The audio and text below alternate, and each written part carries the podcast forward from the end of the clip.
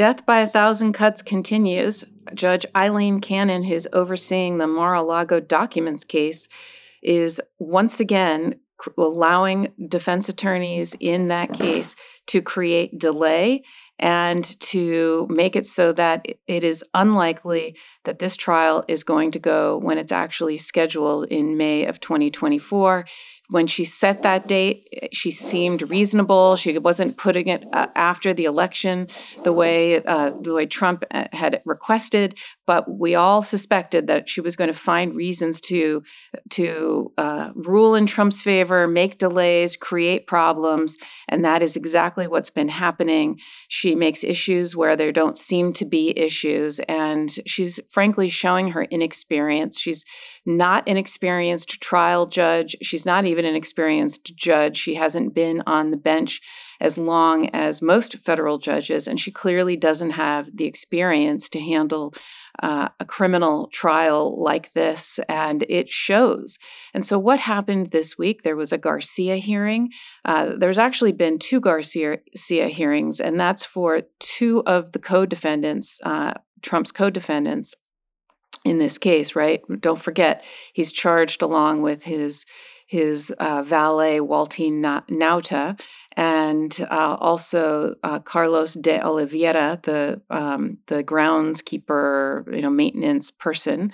Um, and so he's charged. They are charged together, and they are both being uh, both being represented by Trump lawyers. That, and I say call them Trump lawyers because they're in the stable of lawyers who handle uh, lots and lots of people in Trump's orbit. So one is Stan Woodward, and the other is John Irving. Now there was a Garcia hearing uh, earlier in the week and uh, or last week, and that was to determine whether or not John Irving could represent Carlos de Oliveira. Now, what's a Garcia hearing? A Garcia hearing is to determine can somebody who's represented a witness in a case uh, or a co-defendant, but in, in this case, it would be a witness.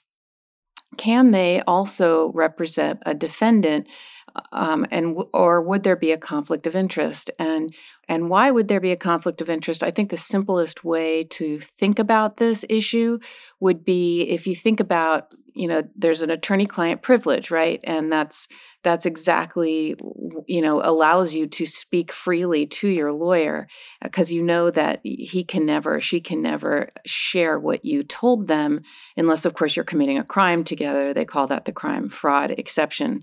Uh, but if if your lawyer is um, you're sharing with your lawyer they can never uh, except very rare circumstances, share what you have said unless you waive that in some way. And so that's pretty sacrosanct, the attorney client privilege. Um, and, and so let's say uh, John Irving represented or, or Stan Woodward represented one of the former one of the witnesses who will be testifying at trial against uh, one of against these defendants. And let's say that witness told them something in confidence that, uh, you know, about them that is either different from what they're admitting to on the trial uh, or is in some ways um, they're omitting information, whatever it is the lawyer can't use that information to cross examine them, but the, that lawyer owes a duty to the defendant. He has to do the best job he can possibly do, but he can't use information that he might have that's helpful to him, right? To cross examine that, that witness. And it's so, so it's because it's about that matter, right? If it's about, if you represented the witness in something else that had nothing to do with this matter, I still think it's a little tricky because you have a duty of loyalty as well to your former clients and, and to your clients. And, and I, I would have a hard time cross examining a former client for sure uh, for that reason. But because you have to vigorously defend your the the defendant on trial who's your client so how, how does that work logistically right you can't possibly vigorously defend them and not use information that you have in your head that's helpful to them. And so the hearing is to determine how does that work logistically, whether there's a conflict, make sure the defendant knows there's a conflict and, and see if the defendant wants to waive that conflict. So, so it's standard, these hearings. Um, they have them in state court, they have them in federal court. They're called different things in different jurisdictions. In New York, they're called a Curcio hearing, but in Florida, it's called a Garcia hearing. That's based on the cases that uh, that have established this rule and this procedure and how it's going to go. Anyway, John Irving in um, Carlos de Oliveira said, "Okay, you know what? I I have no problem. I won't cross-examine any witness that I've represented before." Which is actually i think a reasonable um, a reasonable way of addressing the issue because it's as i said it doesn't make any sense logistically or or otherwise to cross-examine a former client about a particular um, a particular matter that you're on trial with. As you know, I'm a trial lawyer, and when I'm not breaking down the latest legal filings the day for you on Legal AF, I'm jumping from courthouse to meeting to meeting, and it can be exhausting and frankly dehydrating. That's why I started using Liquid IV. Liquid IV is the number one powdered hydration brand in America and is now available in a sugar free option. With three times the electrolytes of the leading sports drink, plus eight vitamins and nutrients for everyday wellness, Liquid IV hydrates two times faster than water alone. And you can keep your daily routine exciting with three new flavors white peach, green grape, and lemon lime. I love how Liquid IV makes me feel. After having Liquid IV, I feel ready to take on the day at full strength. Also, the packaging is super convenient and makes it super easy to carry with me for when I need it most. My favorite flavor is the white peach. It's robust and super satisfying, but you can't go wrong with green grape and lemon lime either. Just one stick of liquid IV in 16 ounces of water hydrates you two times faster and more efficiently than water alone. There are no artificial sweeteners and zero sugar with a proprietary amino acid allulose blend for a sweet taste without the calories or raised blood glucose levels you get from sugar. And of course, it's non GMO and free from gluten, dairy, and soy. Liquid IV believes that equitable access to clean and abundant water is the foundation of a healthier world. They partner with leading organizations to fund and foster innovative solutions that help communities protect both their water and their futures. To date, Liquid IV has donated over 39 million servings in 50 plus countries around the world. Real people, real flavor, real hydrating. Now sugar free. Grab your Liquid IV hydration multiplier sugar free in bulk nationwide at Costco or get 20% off when you go to liquidiv.com and use code LegalAF at checkout. That's 20% off anything you order when you use promo code LegalAF at liquidiv.com. And so he agreed, and the, hearing went on fine. So he's going to continue to represent Mr. De Oliveira, but he's not going to uh, cross examine any witnesses that he represented. Well, then they had Walt Nauta's um, uh, Garcia hearing. And what happened there? Judge Cannon um, basically cut the hearing short and then adjourned it and admonished the prosecution, saying that they wasted her time because they raised issues and arguments that were not raised in her their papers. Now, this is why I say it shows her inexperience because anyone who has experience and has done a Garcia hearing would know all of the issues that would come up.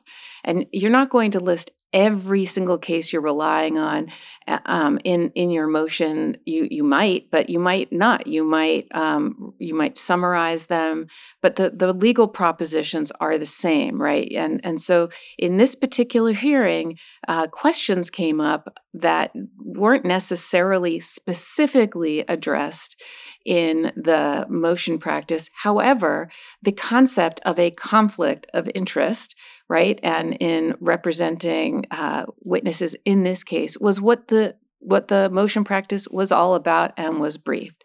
But because Stan Woodward felt that he was caught off guard, and um, and they mentioned something they hadn't mentioned specifically in their brief, although generally they did.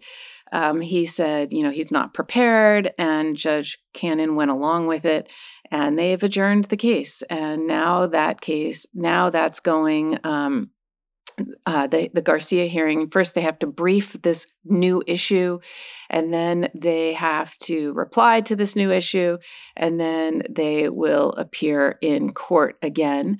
And you know that that's what um, and that's what Judge Aileen Cannon has just ruled that that's how this is going to happen. And um, and that you know, and now the the hearing is going to be October twentieth at two o'clock um, before her, and they will continue this hearing.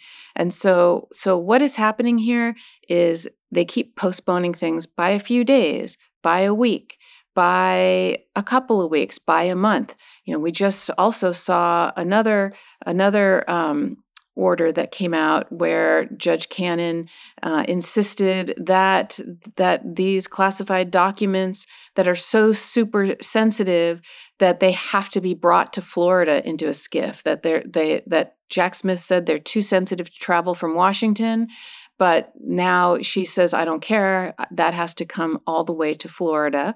And again, showing her inexperience, but also now that's going to cause delay because Jack Smith is either going to have to uh, appeal this decision if these if this is so sensitive, or he's going to probably not agree not to have these documents admitted into evidence and maybe even dismiss a couple counts if they're that sensitive.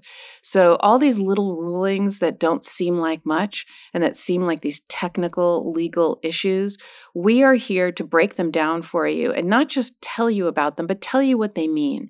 Tell you that this all this shows is that Aileen Cannon at best is inexperienced, doesn't understand the issues, doesn't understand the, law and doesn't understand uh, and doesn't understand that there are things you can do that both protect the government as well as the defendant or you know and i like to give people the benefit of the doubt and say she's inexperienced but i know that many would say and i'm starting to think this is she's really doing the bidding for donald trump the president who appointed her and normally that shouldn't matter and most judges don't you know, don't uh, in any way let politics seep into the courtroom.